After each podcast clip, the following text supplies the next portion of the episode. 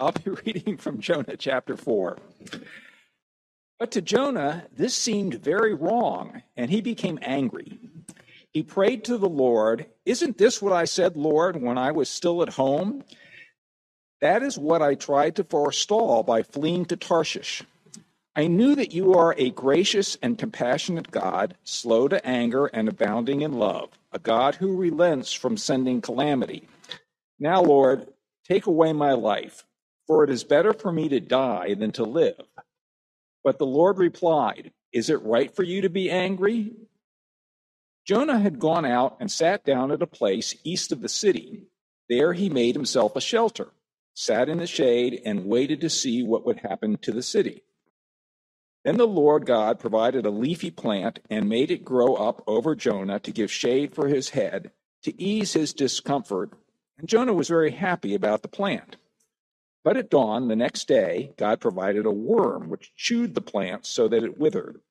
When the sun rose, God provided a scorching east wind, and the sun blazed on Jonah's head so that he grew faint. He wanted to die and said, It would be better for me to die than to live. But God said to Jonah, Is it right for you to be angry about the plant? It is, he said, and I'm so angry I wish I were dead.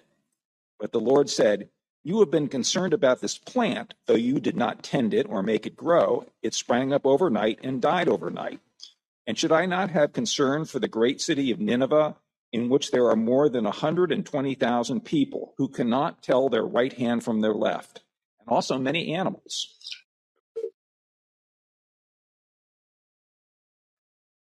Thank you so much, Bill, for reading our scripture text this morning. Finishing out the book of Jonah. What an interesting end to a book, right? You know, uh, Benjamin Franklin once said, Anger is never without a reason, but seldom with a good one. As we wrap up Jonah this morning, we're going to talk a bit about anger, Jonah's anger in particular. Of all the books of the Bible, Jonah has one of the most unexpected, overlooked endings that we see, especially when you read children's Bibles versions of this. A lot of times they'll cut it off with, you know, he answered, uh, he prayed in the uh, in the belly of the fish.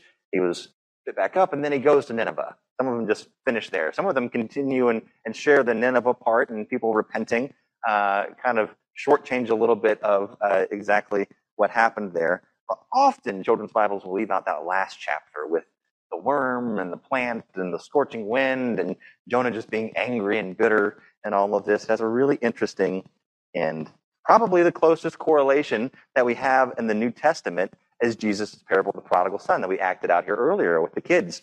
Uh, you know, we most often spoken, most often focus on the uh, um, son who ran away, squandered all his wealth, the father who welcomes him at the end, returns home in humility uh, after that. But there's another son in that parable, the older son, who is mad that his father throws a party and he refuses to come inside. And in the same way, both this older son and Jonah are mad at the grace and the compassion that has been shown by God here. And so uh, let's talk a little bit about that anger, avoiding the anger traps that we kind of see in this text as we reflect on that a little bit this morning. I want to uh, remind us that anger is a secondary emotion. I think I've heard that before. Anger is not a primary emotion itself, but builds off of other uh, more primary emotions for us. So usually it's triggered by something else like sadness or fear, or anxiety, or frustration uh, we have to kind of dig a little bit in the text of Jonah to try to uncover what exactly it is that might be triggering his anger, because it just mentions anger here. We might note that he seems to have this frustration from unmet expectations. He has an expectation of what should have happened, and it doesn't happen. And so he's angry. So he has expectations of God, expectations of Nineveh, expectations maybe even of himself let's talk about some lessons we can learn reflecting on those this morning. First, I, I think that we can learn we should not distort God's word to justify our own feelings. What do I mean by that? Jonah quotes scripture here to justify his anger to God. We read part of that in Exodus 34, uh, 6 through 7 earlier this morning in our text. Uh, Jonah prays uh, isn't he says to the Lord, "Isn't this what I said, Lord, when I was still at home? That's why I tried to what I tried to forestall by fleeing to Tarshish. I knew that you are a gracious and compassionate God, slow to anger, abounding in love, a God who relents from sending calamity. Well, he's quoting from Exodus 34 here, and the full text does say that, but then it also says, You maintain your love to thousands, forgiving wickedness, rebellion of sin. Yet he does not leave the guilty unpunished. He punishes the children and their children for the sin of their parents, third and the fourth generation. Now, we might have our own questions about this, uh, that particular text and the part of it. I think more often when we read that, we question the punishment part of it, saying like, "Oh God, aren't you going to be merciful? Aren't you going to be compassionate?" And we saw um, even some other texts along with that reading this morning of reminding God of who He is, that He is merciful, He's compassionate, He show mercy to us. But that's not the part that Jonah has an issue with in, in the text. He, he conveniently lives out the bit about uh, the guilty not being unpunished. He's basically accusing God of being unjust, saying, You aren't punishing the people who ought to be punished. I think both of those things, uh, kind of accusations that we can give to God, do the same thing. Whether we, we are accusing God of being too rigid, of not remembering his mercy, or whether we are accusing God of being too soft on evil, evil and wickedness. Both accusations are simplifying God, right? And both options place our view of what is right or wrong in a given situation above God's view and activity. We are basically saying, uh, we believe that what we have determined is right in this scenario is what you ought to be doing, God. And so if you are not doing that, you must be deficient in some way. Even more importantly, here, both of those options selectively omit or ignore part of who God is and who He said He is in order to justify our emotional response here to the situation before us. So Jonah is angered that God is showing mercy to people who have caused such trouble for his own countrymen. He doesn't think that Nineveh deserves this kind of mercy. He might even fear that this mercy is going to open up for him and for others further hurt. Because if Nineveh isn't true to their repentance in the long run, they might wind up hurting other people more, hurting his people, hurting himself even. Jonah expects that God ought to destroy Nineveh to keep him and others safe. So maybe he's upset, maybe he's fearful here, and that is expressing itself in anger. That legitimate, uh, or that emotion is a legitimate one. Right? To have that emotion. But then, from that emotion, he jumps to a judgment. God must not be just. What he could have said was, God, am I missing something? I thought you cared about justice. But it seems like your mercy is leaving us vulnerable here, that somehow you are unbalanced in your mercy and in your justice. Instead, Jonah selectively reads and quotes so that he can be justified in his anger. He stubbornly refuses to listen to any response from God. And wow, don't we all do the same thing? do the same thing with God a lot. Christianity is inherently offensive because God is completely holy and we're decidedly not that most of the time. Right? We will inevitably come face to face with Jesus as he truly is and either be convicted or offended as we need to, something about us needs to come into alignment with who God is and what his will is. Jesus says some pretty difficult things to put others first, to forgive, to love our enemies, to turn the other cheek, to repent and die to self. These are not easy things. It requires us to give up of ourselves, to lay down what we think is best and right, to experience transformation here. I'd suggest that if your faith never challenges the things that you've always aligned yourself with, the assumptions that you've always had, then you've likely missed the narrow gate the way to Jesus. I say that all that to say it's inevitable that God's truth will at some point chafe against our sinful hearts.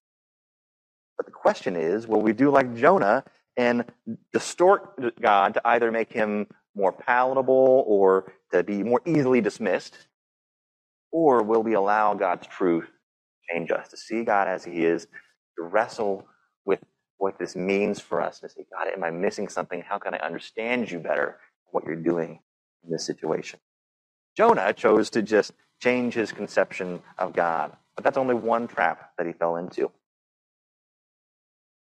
And also learn don't give up on God's world before God does. Jonah had certain expectations of Nineveh uh, and how who they are, who how they are, how they should be, and what the response should be to them. Part of his anger here is that he's already determined that Nineveh was a hopeless case. There was nothing that could be done for them. They were wicked and irredeemable. So he is actively hoping against their repentance. Camps outside the city to see if God would change his mind. Now, there's some interesting contrasts here, uh, both between Jonah and his earlier self, as well as Jonah and some other biblical characters that we know of. So, first, uh, I want to draw a contrast. These are both occur in verse 5 of their respective chapters. And verse 5 of uh, chapter 1, it says that all the sailors were afraid. Uh, each cried out to his own God, and they threw the cargo into the sea to lighten the ship as when a big storm is happening, right?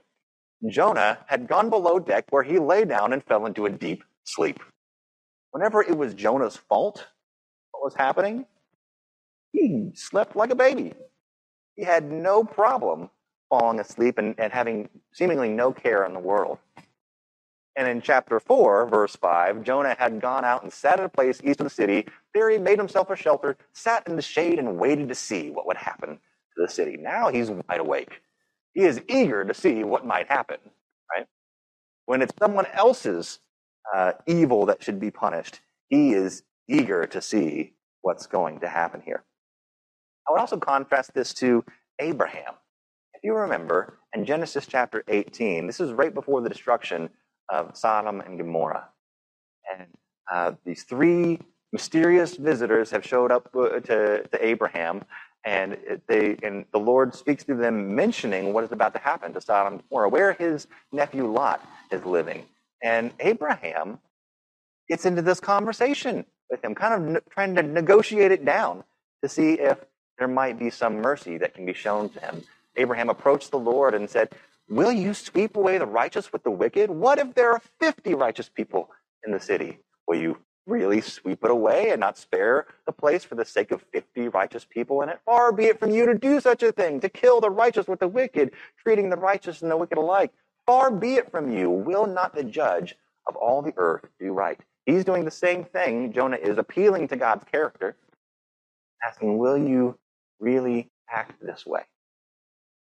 And if you remember, he goes on more. Well, if there's 40, if there's 30, 20, if there's even 10, even 10 righteous people, will you be merciful and compassionate and gracious?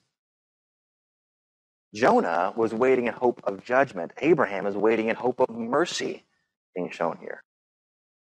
Jonah is almost like an anti Abraham. You can almost imagine him saying, Lord, what if you find at least 10 wicked people in Nineveh? Will you destroy it then? Right? Seems comical, right? But it's not because Jonah's attitude doesn't just affect him, it affects Nineveh in the long run. Think about this. After finally being convinced to obey, Jonah had left the job unfinished. He went to Nineveh preaching this, and they all repented, from the least to the greatest. Everyone in Nineveh said, Yes, we'll change our ways. Maybe God will show us mercy. This is the kind of thing a prophet hopes for, right? This is exactly the thing that you want to happen. What ought to have been the next step is for him to stick around and say, okay, if you want to be faithful to this God, this is what it looks like. To teach them the ways of God, to disciple them in that way. Instead, packs up his bags, goes and he just camps out outside the city waiting to see if they'll fail because they don't really know what, what's right to do and if God will, after all, show this judgment to them. Now, I can't really think of a time in my own life when I've actively hoped for someone else to get something bad coming to, to them because they have done bad themselves. But if I am honest, I can think of people that I gave up hope on. People in my own life that I thought, there's no way that they'll ever come to Jesus. They are so far gone. There's no way they'll ever make that choice in their life. And I kind of stopped praying for them. I, I stopped even thinking about whether they might change their ways. And then they did. Then they came to Jesus, and I, I found myself having to admit to God, Lord, I gave up hope way before you did. His hope outlasted mine for this person. How much more could I have been investing in those people's lives that could have helped them make that decision earlier? Could have helped turn them away from things that were not just harming themselves, but other people they were led astray. There are a ton of people out there living with destructive beliefs and behaviors, the kind that have both eternal and immediate impact. And I wonder how many people continue on in that pattern because we are unwilling to interact with them, to show them the ways of Jesus, because we've already determined that they are beyond hope. We wouldn't possibly listen. Even because we kind of want to see them self destruct. We've been wounded ourselves by something they've done, and we want to see them get what's, what's coming to them. But God hasn't given up hope on them yet. Don't let your anger make you into a Jonah when you could be an Abraham. Don't let your anger distance you from God because you can't stand to be around the people that God loves. Don't give up on God's world, God's people, when He is still not yet done with them.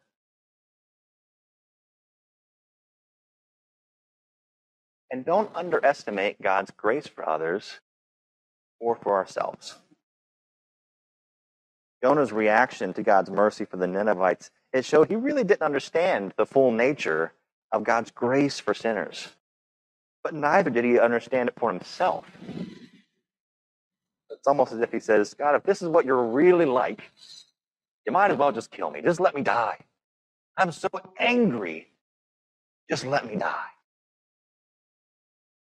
Jonah seems to expect that he is just incompatible with this world of God's. If this is what the world is like, I must not fit into it. But just as God had not yet given up on uh, Nineveh, God had not yet given up on Jonah. God sends a plant. Give Jonah shade. It's a sign here. Is the plant then a worm to chew up the plant? A scorching heat to make him miss the plant? All is this object lesson to teach Jonah about the value of life. If this fleeting plant is worth caring about, how much more is this great city and all the people and animals that live within it? All these strange signs the plant, the worm, the scorching wind they're all grace. These special provisions and revelations gifted to Jonah to gently, personally reach out to him to show him God's heart, to try to, try to get him on board with what's happening. God didn't have to send these signs to Jonah, right? But he does.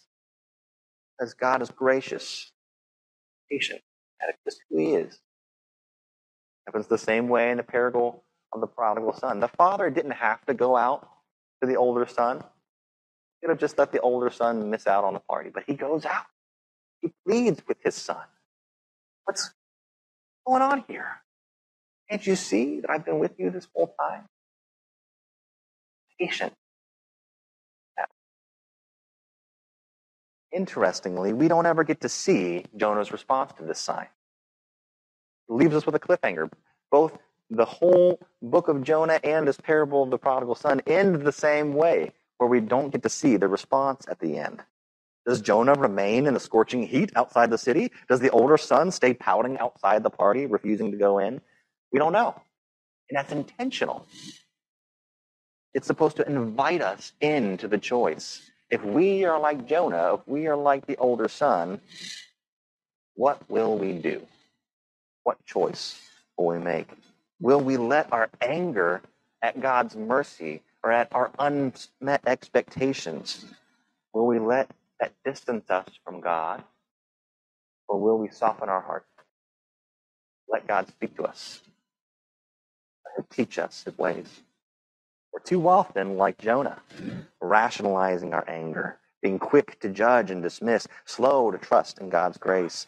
We're called to be like Jesus, more and more every day, who is consistently patient, who is full of hope that others will change, full of confidence in God's love for ourselves and for others. What will we choose today? Pray. Lord, we do pray that we might hear you and respond to you as you are. Jesus, I think of your interactions all throughout the Gospels, both with with people who are, you know, usually thought of as as sinners, even identified as such. That you have such grace and compassion, that you invite them to eat, that you uh, you invite them into your friend circle, and you do that even with the religious people who you disagree with so much uh, and, and get into arguments about. You have the patience to have the arguments with them the people who think they don't, they don't even need any help.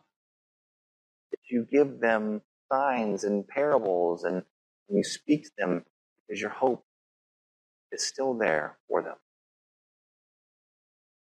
Lord, whichever part of the spectrum that we land on today, we pray that you might soften our hearts, that we might come to you, realize our need for you, in the midst of our brokenness, our unmet expectations, our fear, our anxiety, our frustration, our sadness, even if that bubbles up into anger, Lord, we pray, Lord, that it might melt away. Humility, ultimately joy.